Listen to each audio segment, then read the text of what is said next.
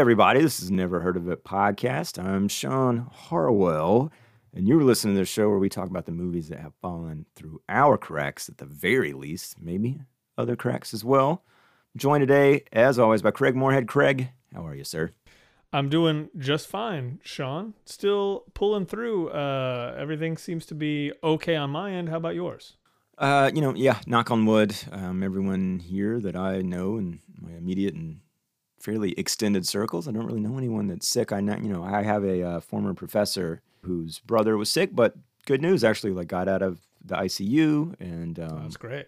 last I knew, was doing much better. Um, so that's good. You know, I know there obviously a lot of, of those stories as well for people that have gotten this awful virus, but um, hopefully we'll hear more of those. And yeah, just doing our thing. And um, I thought about it the fact that I have not been inside a building that wasn't our house in, um, gosh, uh, yeah, weeks now. Yeah. Weeks. My wife has been gracious enough to do the grocery shopping when we've needed to do so locally. It's kind of a weird thing because you know so much of your life is just built around going places and having to buy crap, and uh, Yeah. suddenly it just stopped. Like I just haven't done it, and I'm like kind of getting used to it now. So Yeah. we'll see. We'll no, see. I hear you. I mean, we we uh, my wife and I both hit the Costco probably exactly a week ago now, Yeah. and we have another week to go on that on that that stuff that we did that time. And and yeah, Nice. yeah, it really has been. We, we've definitely spent more time outside, which is pretty cool. Yeah. whenever the, the weather's been good and and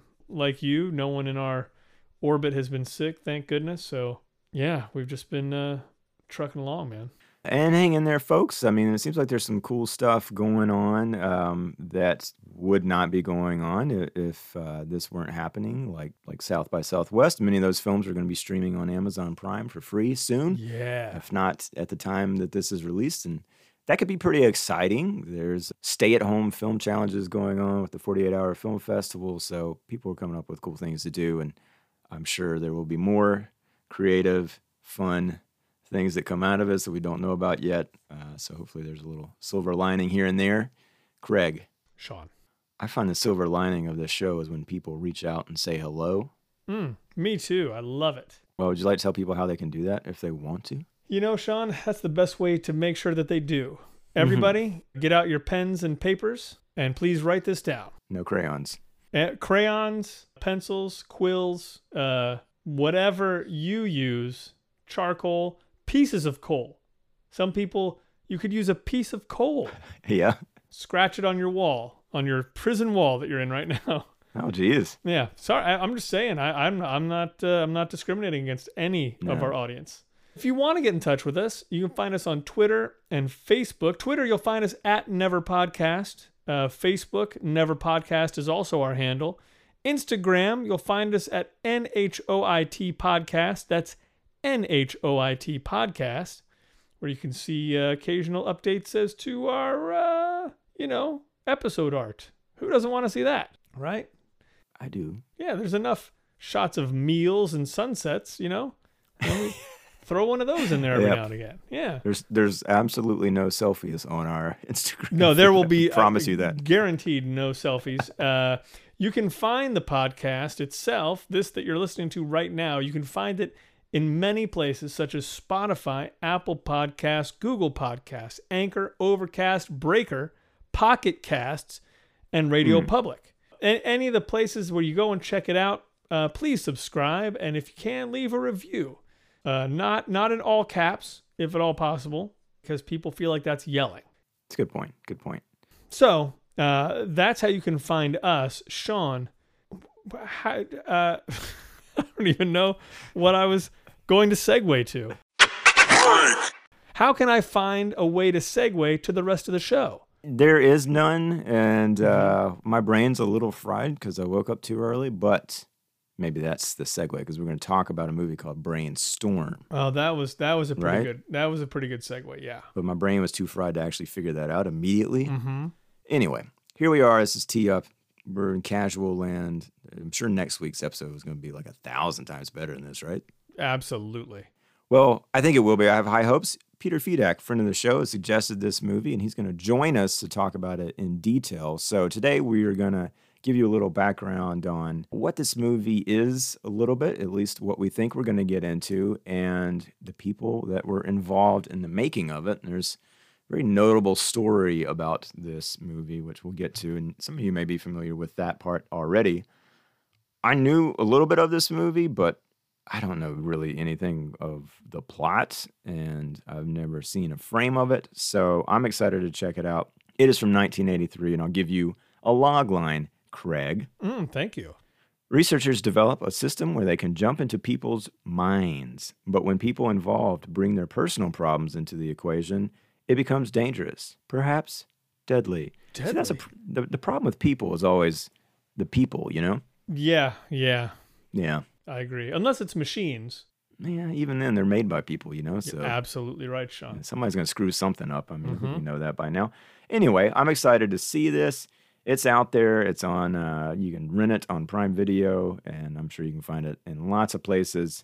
Uh, would you like to tell us now who made this thing? I'd be happy to. There are quite a number of people involved. Good. There usually is, you know? Yeah, yeah. There's almost never no one behind the scenes. Uh, uh, although I'm still waiting for that movie. Be Uh, glad yeah. to watch it. Yeah. It's going to happen one of these days. It's gotta be one computer made this movie. Mm-hmm. That's when we'll know uh, the whole singularity is real, and uh, we can all just shut everything down. Mm-hmm. Uh, wait a second. We are shutting everything Say, down. it feels very close to where we are right Yeah. now. Uh, until that time comes, here's the behind the scenes of Brainstorm, 1983's Brainstorm. It was directed by Douglas Trumbull.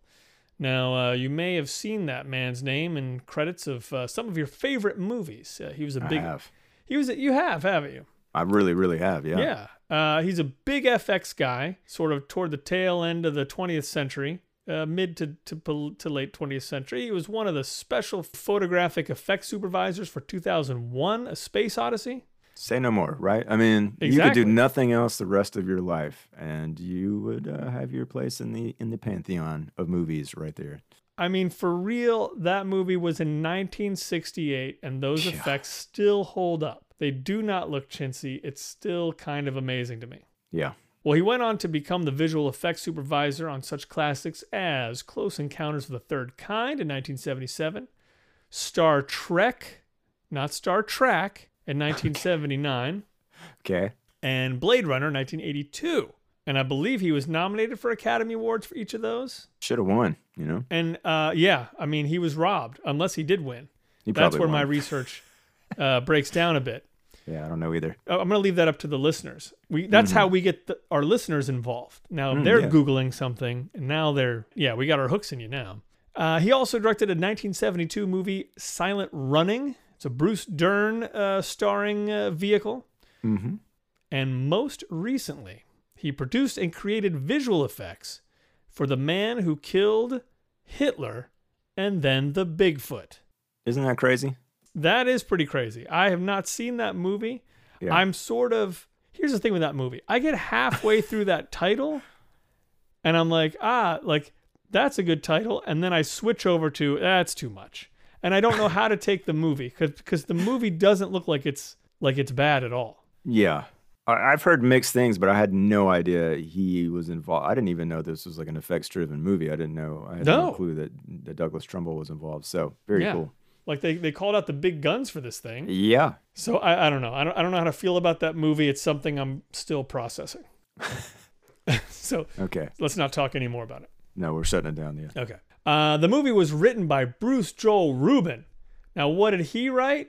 Well, if you're like me, you know that he wrote Deadly Friend in 1986, a Wes Craven movie Oh. that is not really a great movie, Okay. but it's kind of a great movie. I mean, I I. I wouldn't want to do without it in the world. But he also wrote Ghost in 1990, Hmm. many people's favorite one of uh, many people maybe uh, i'm just going to stop talking uh, as well as jacob's ladder came out that same year Jeez. and he's written a bunch of good stuff those are uh, kind of some highlights for you now he was credited with the story not with the actual screenplay there are two other gentlemen who get the screenplay credit the first one is robert stitzel uh, and robert stitzel wrote distant thunder which is a 1988 John Lithgow, uh, Ralph Macchio post Vietnam movie. Great title. Never Yeah. heard of it. You know what? If you saw the box art, you would probably recognize it. Like I definitely Okay. seen that before. Seems kind of weird that I never actually saw it. But Yeah. uh, he has story credit on the 1979 TV movie Better Late Than Never, which was directed by Richard Crenna, and the screenplay for that one was co-written by the one and only John Carpenter. Wow. Okay. But it seems like it's a comedy about people in an old folks' home. Um, sure. That may that may require a deeper dive at some point. Yeah. The the second half of the screenplay, starting right at page sixty, was uh, written Hmm. by Philip Frank Messina. He got the other screenplay credit, Okay. and uh, he wrote and directed 1998's "With Friends Like These," which, according to IMDb, is about four small-time two-bit character actors, all close friends, who are competing for the same important part in the next Martin Scorsese mob film. Really? Yeah. And Okay. it had like people in it, like like David Strathairn and and uh, Huh. just it seemed like uh like it could really be something. It What seemed like year a, is that? Do you know? that was uh, 98. Weird. Yeah. I don't think it was a big breakout thing, but it seems like if that's a small enough movie that could be really funny. Yeah. So the movie was produced by only 3 people. One of them being Douglas Trumbull. We don't have to go back into that. We all know who he is. I know. Should I, I'm always so relieved when I get to the producing section and there's only a few people. Yes. We've got Joel L. Freedman uh, is credited as executive producer. He produced and directed 11 other films, but they seem to all be documentaries, and there's very little info on them. Like if you go to IMDb, it's just like he directed it, maybe someone starring in it, and that's it. There's no poster art, nothing else. Like Brainstorm seems to be the most uh, notable movie, the one you can really actually like sink some teeth into Yeah. but uh but at the same time the guy seems to have been very prolific especially toward the end of uh, the 70s Hmm. and then we've got richard Uri- Uri- Urisic richard Urisic It's- that's how i'm going to murder that name You you bought it. oh that's, Sorry. that's not so good Okay. but he's credited as that was ridiculous. yeah maybe um but he's credited as the associate producer he also shot brainstorm which we'll get to in a second Huh. But uh, he also worked on 2001 and Silent Running, Close Encounters, Star Trek, Blade Runner, and The Man Who Killed Hitler, and then The Bigfoot, which I swore I wasn't going to bring up again, but now I have. Uh, so he seems to be a Trumbull guy, you know, mostly working on visual effects for, for a lot of that time. And uh, Mm-hmm. and here he is again on uh, on our brainstorm. So I'm hoping brainstorm is going to have a lot of uh, groundbreaking effects going on with all this uh, effects Yeah. talent behind the scenes. I'm looking for for some good stuff here. Music is definitely some good stuff. We got James Horner who's coming at us. We're talking about the guy who did the music for Commando, which we talked about on the show. We did. He did the music for Aliens, Field of Dreams, Apollo 13, and Titanic, among a ton of others. Yeah. So yeah, a lot of people uh, know who he he is. We've got cinematography by Richard Uricic it, uh, and this is the only movie he ever shot. Wow. Uh, which which is even more uh, intriguing to me because clearly he knows effects. He knows how to set things up for shots, and he was like, "You better shoot this because it's going to be a lot of effects." Mhm. I can't wait to see what this is going to be. Now, the editing was completed by two different people. Uh, we've got Freeman A. Davies, who cut The Warriors in 48 Hours, among others. And we've got Edward Warschilka, definitely correct. Yeah. And Mr. Warschilka cut Harold and Maude, 16 Candles, and the movie Child's Play. That is quite the trio right there. Yeah. Holy cow. These guys know how to cut a film, and we're probably in good hands. That's everybody I got for you for behind the scenes. Let's get into the cast. This movie has a cast, and the starring role goes to Christopher Walken. He's playing Michael Brace. You might have seen Christopher Walken in movies such as Heaven's Gate, The Deer Hunter, Dead Zone, Batman Returns, True Romance, Pulp Fiction, that that cowbell sketch from Saturday Night Live. That's how we know Christopher Walken. Yeah. That's it though. That's what the only That's really it. done. Yeah. He hates working. Oh no, he doesn't want to. He doesn't have to work after the cowbell sketch. Yeah. Next up, we've got Natalie Wood playing Karen Brace. And if you're of a certain age, and I'm not, I want to be very clear, I'm not of a certain age that I'm talking about here. But if you are, then you could very easily have grown up with Natalie Wood being in every movie you saw, like as you grew up. I mean, she was in Miracle on 34th Street as a very young girl. Mm-hmm. Rebel Without a Cause, The Searchers, Splendor in the Grass, West Side Story, Inside Daisy Clover, Bob and Carol and Ted and Alice, and a whole bunch of stuff, up to and including our beloved Brainstorm that we're going to be talking about. So, I mean, she really, boy, she had a long career, even for someone who was cut down a little early, which we'll get into in a little bit. Yeah, started in 1943. Yeah. Crazy. Yeah. And really was always great. Like, I mean, I think she's great in Miracle on 34th Street. Like, how often is it you cast some kid and you're like, that's a great kid actor? And then they actually end up being a really good actor for their entire lives. I mean, she she kind of has one of the the most interesting roles in The Searchers, even though she's not given a ton to do on screen. But um, Yes. just that character, you know, being kidnapped essentially, and Yeah. Yeah, it, it gets complicated. Anyway, I don't want to spoil anything from that. Yeah, movie. if yeah, you yeah, haven't yeah, seen this sixty year old movie, but you're probably just about to get to it.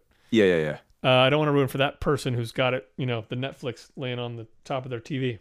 hmm Actually, nothing can lay on the top of a TV anymore. They're all razor thin. That's a very good point. Yeah. Yeah. Uh, okay, that's laying under your TV because you tried to lay it on top of the TV and it didn't work.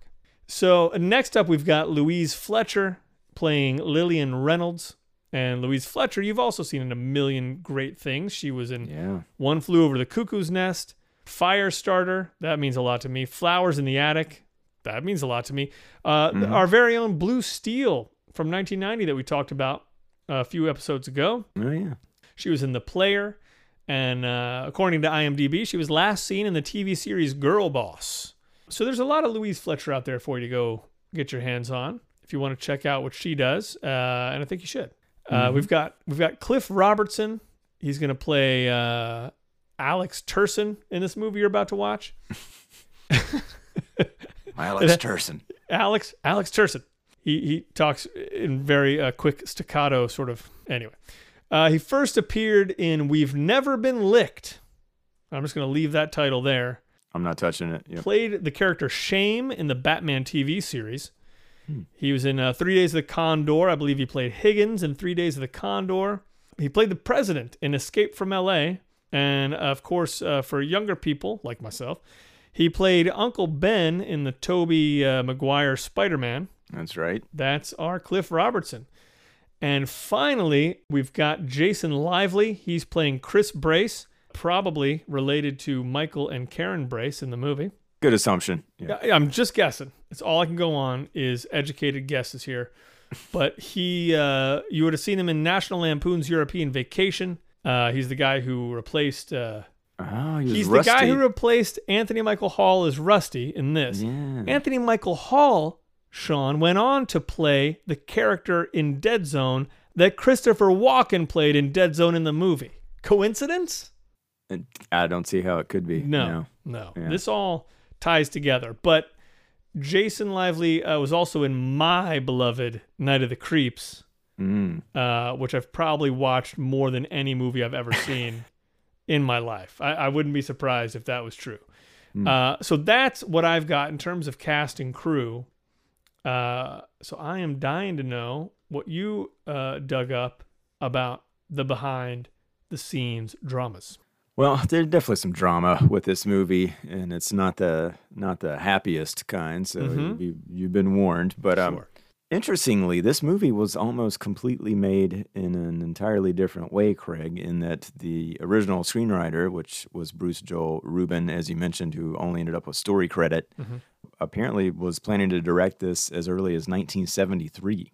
Oh wow. So a full decade earlier, he had uh, four hundred thousand dollars in locations in Indiana, props, cast, etc. But the investor backed out just as they were going to start filming, and it all fell apart. wow. Yeah, which sucks. But it, I do think maybe he traded up, even though it took a decade. Fair enough. Douglas Trumbull, Natalie Wood, etc. Uh, Natalie Wood had not worked in two years at that time, and supposedly had gained around 25 pounds since the last time she had been on screen, and went on a crash diet.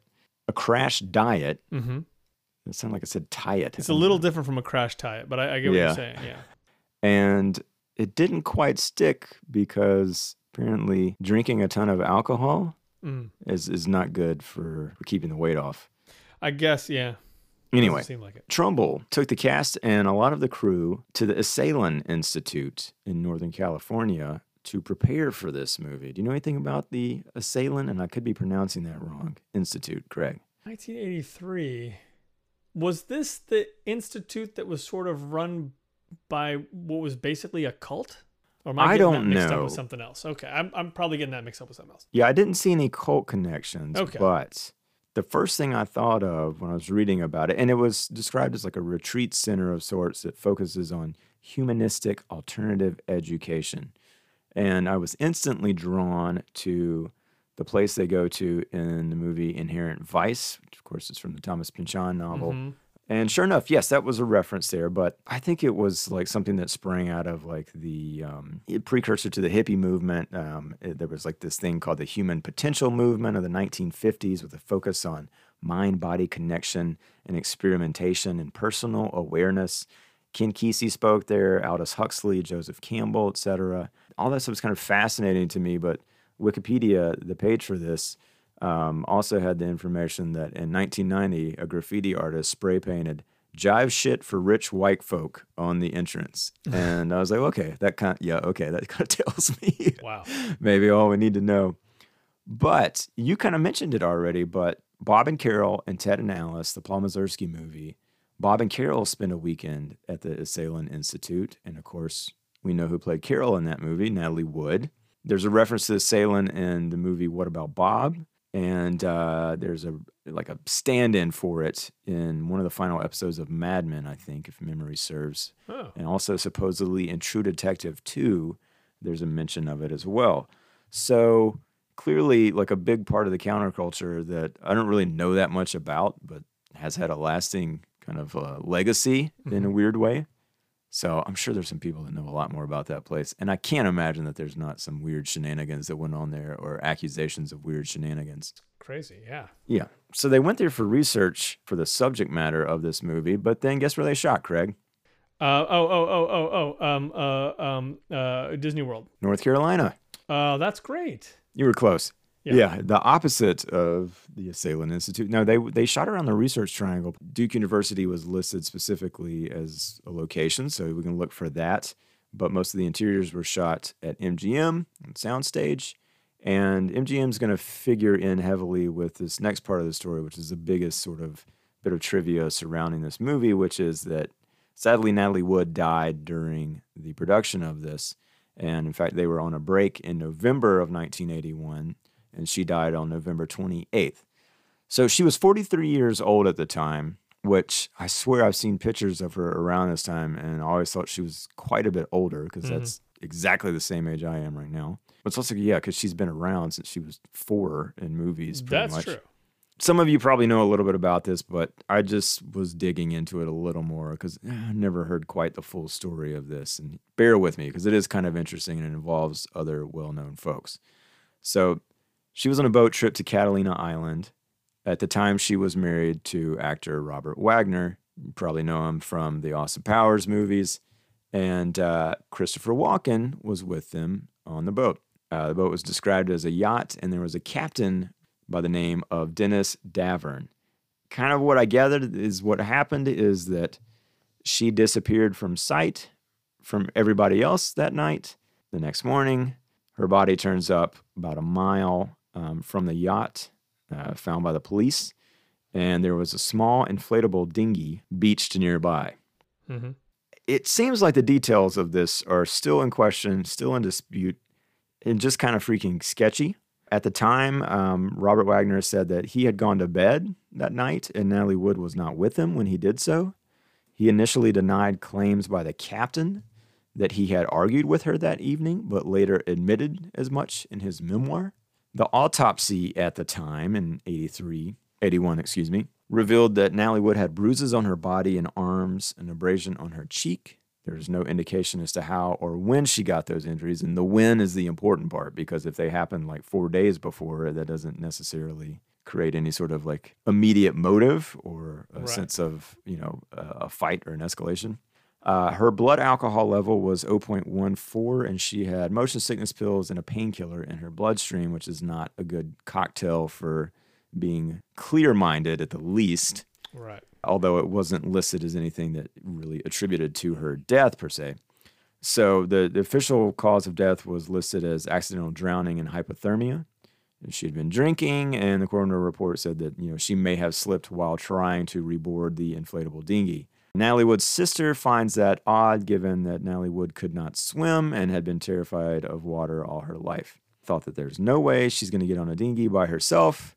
There were two witnesses listed as being on a nearby boat who stated that they heard a woman scream for help during the night. There was absolutely nothing else about that on the Wikipedia page, so I, it makes it read wow. as if they were just like, "Oh yeah, we heard somebody screaming for help," and then just went yeah. to bed. You know, it's like, well, thanks, dudes.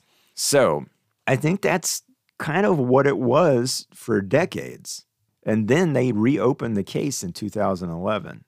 The yacht captain by that time had publicly stated that he lied to the police during the investigation, and he alleged that uh, Natalie Wood had been flirting with Christopher Walken, that Wagner was jealous and enraged, and that Wagner prevented him from turning on the searchlights and calling the authorities, I guess, in the immediate aftermath of her going missing. And Christopher Walken, which I've always wondered about, said that he hired a lawyer, cooperated, and was not considered a suspect. Yeah. So either he's got an awesome lawyer or hope to God he didn't actually have anything to do with this. There's hmm. certainly Oof. allegations that he was having some sort of romantic relationship with Natalie Wood at the time, but I, I don't know a ton more about that. Yeah. So the autopsy was also updated um, in the past seven, eight years. And in 2018, Robert Wagner was officially named as a person of interest in the investigation. He denies any involvement as you would expect he would. Right. Yeah, it just all kind of sucks. Uh, the whole thing. It's unfortunate that it happened to her, obviously. Yes. She certainly would have had many years to, to live out, I would imagine. And it sucks that it makes Wagner and Christopher Walken look a little possibly shady. And who, right. who the hell knows what the truth is? Very well could have just been an accident, but it seems weird that nobody would have known where she went and just didn't see anything. There's only four right. of them on the boat. I don't know. I'll let you come up with the conspiracy theories. Aliens. Aliens. What about the 5G towers? Those are causing the coronavirus, right? Well, who do you think built the aliens? Oh. I mean, the 5G towers. Verizon built the, the aliens. aliens. Yes. It was, yeah, it's all Verizon aliens. So back to the movie. So obviously, you can imagine what this does to a production. Uh, fortunately, Wood had you know finished most of her scenes but due to mounting cost already, and it was said to have been somewhat of a troubled production, although I didn't find anything else specific about that, uh, MGM shut down the whole shoot, and the sets were locked, and nobody was allowed to do anything. Trumbull has stated that he thinks MGM did this because they just wanted to collect on the insurance and just shelve the movie. But apparently in his contract, Trumbull had the right to have final say on whether they could continue and reasonably be expected to finish the movie, which he believed he could. He believed he could deliver a completed film and still have it appear as if she is in the movie. So it got really messy apparently, and there was like a completion insurance company or one of those bond companies that got involved out of London and they agreed with Trumbull, and so they punted up about six million dollars in additional funds, but then owned a piece of this movie. Well, MGM mm-hmm. apparently didn't even want to release it. They supposedly uh, made it available for offers from other studios, and then were, I guess, surprised by the fact that there was a lot of interest in it. I don't know if that's just capitalizing on the fact that she had died, or they just expected right. it to be a good movie, or what. But it supposedly caused MGM to change their mind and his quote, Trumbull, was, quote, they'd look like jerks if they let it go, and it turned out to be a success. So they worked out a deal and did release the movie, although it took two years, right? Yeah. So Trumbull rewrote the script. I didn't know this. They used Natalie Wood's younger sister Lana uh, for a few of the remaining scenes. I'm guessing just to shoot from behind her, which is kind of crazy. And they removed two scenes, I believe at least, from the movie that revolved around water, including one where uh, Natalie Wood and Christopher Walken jumped into a pool together. So, oh man, yeah, I think that's just a sensitivity thing.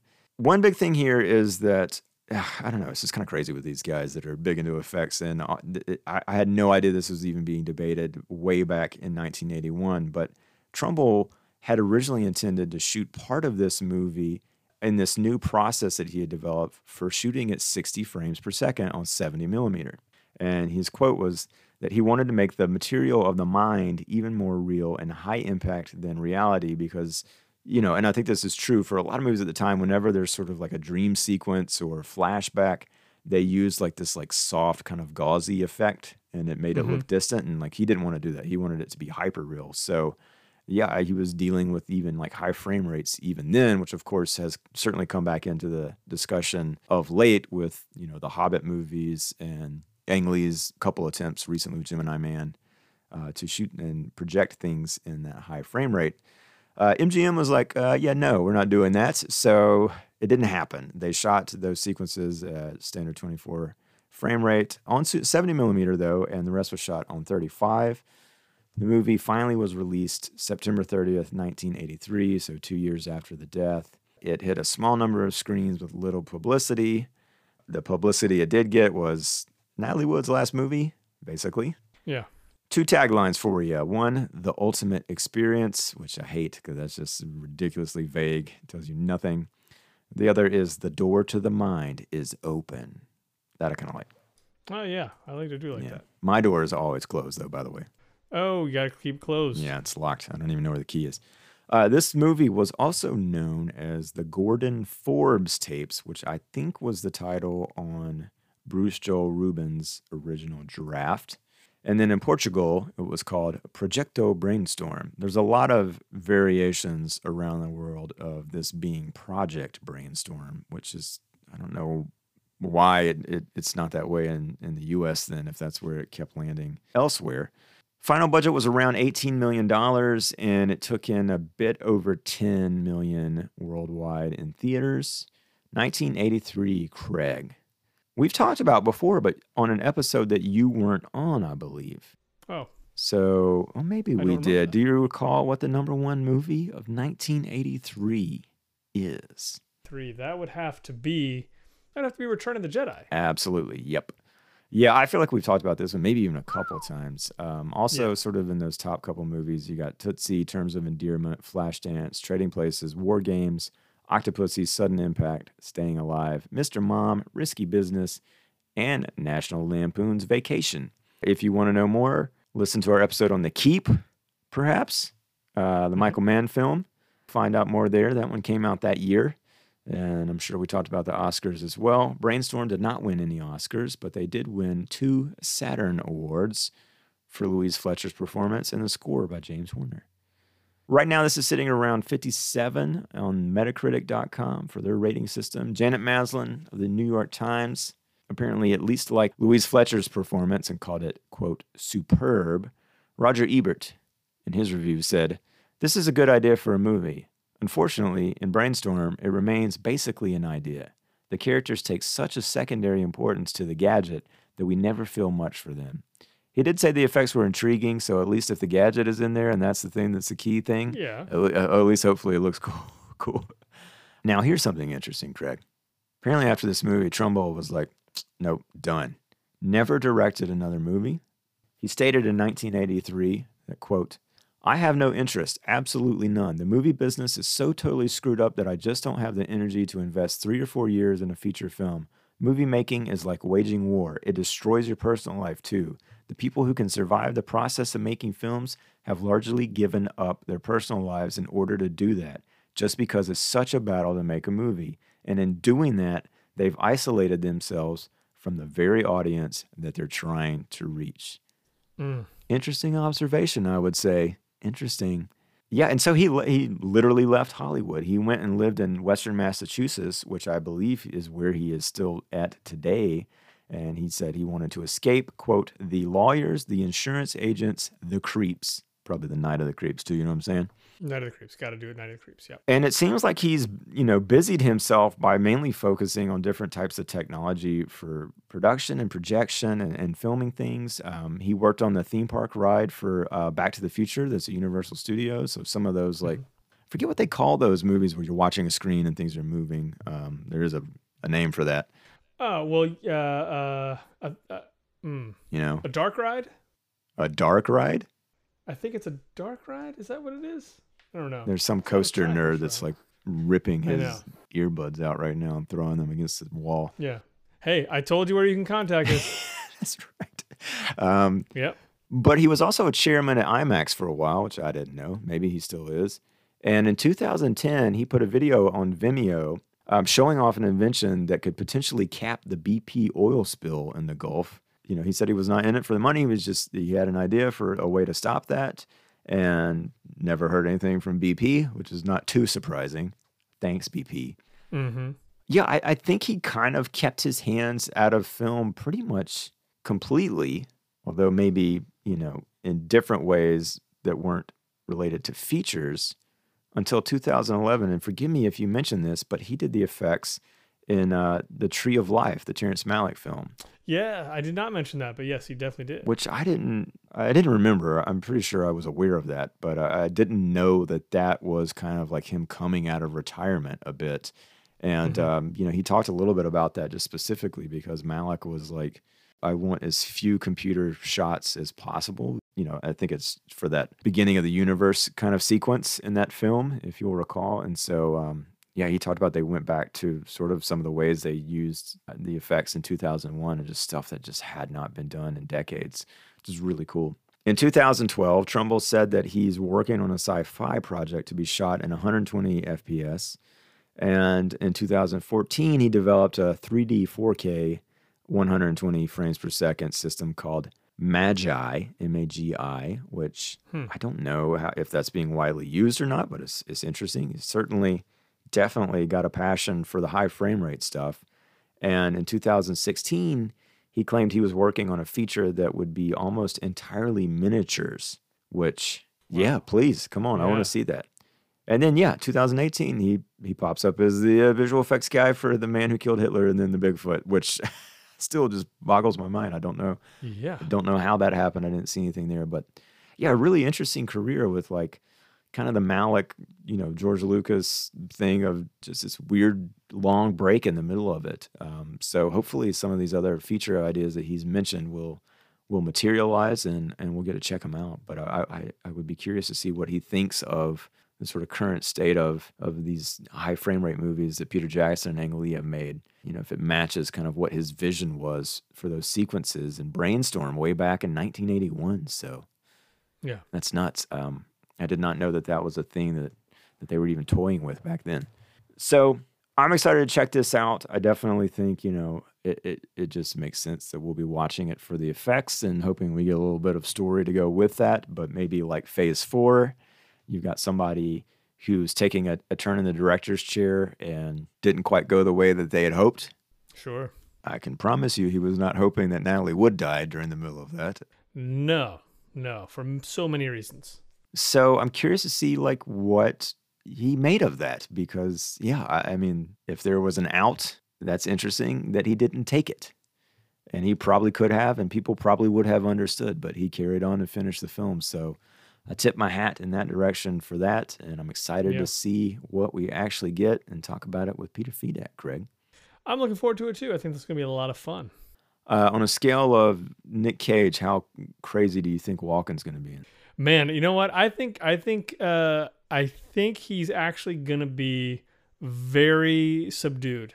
I don't I, I think we're gonna get very low key Walken in this one. I'm kind of thinking the same. You know, I don't, I don't Yeah. feel like that's a little early for that, right? Mm-hmm. And if I'm not mistaken, was the Dead Zone the same year as this, 83, Uh, that this came right. out? You know what? I think you're absolutely right. Yeah, I think that was a big year for Stephen King, if memory serves. Like Cujo Yeah. and Christine both uh, also came out that year. Anyway, Yeah. you can use your IMDb's to find all that stuff out. But yeah, love walking, love Natalie Wood, Love running, love running, skipping. love storming my brain. and Mhm. uh, I'm excited to see this thing. So join us, check it out if you got the time. And I don't think you have an excuse right now for not having some time. And we'll be back next time to talk about it. We'd love to hear what you think. Craig, any last words? Uh yeah, I mean the ride we were talking about before is called a motion simulator. There you go. Yeah. Well, I'm going to simulate some motion and step Mhm. away from the mic. Good night.